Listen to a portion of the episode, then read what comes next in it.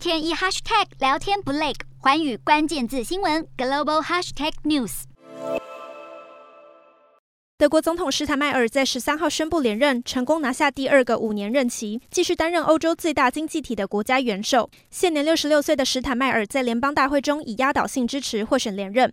这位社会民主党籍的领袖曾经任职德国外交部长，并且于二零一七年开始担起总统大位。尽管此岗位地位重要，但其实是没有实权的虚位元首。他的主要职责是依照国会决议任免总理、签署法令以及主持礼仪活动等，大致上是个仪式性的职务。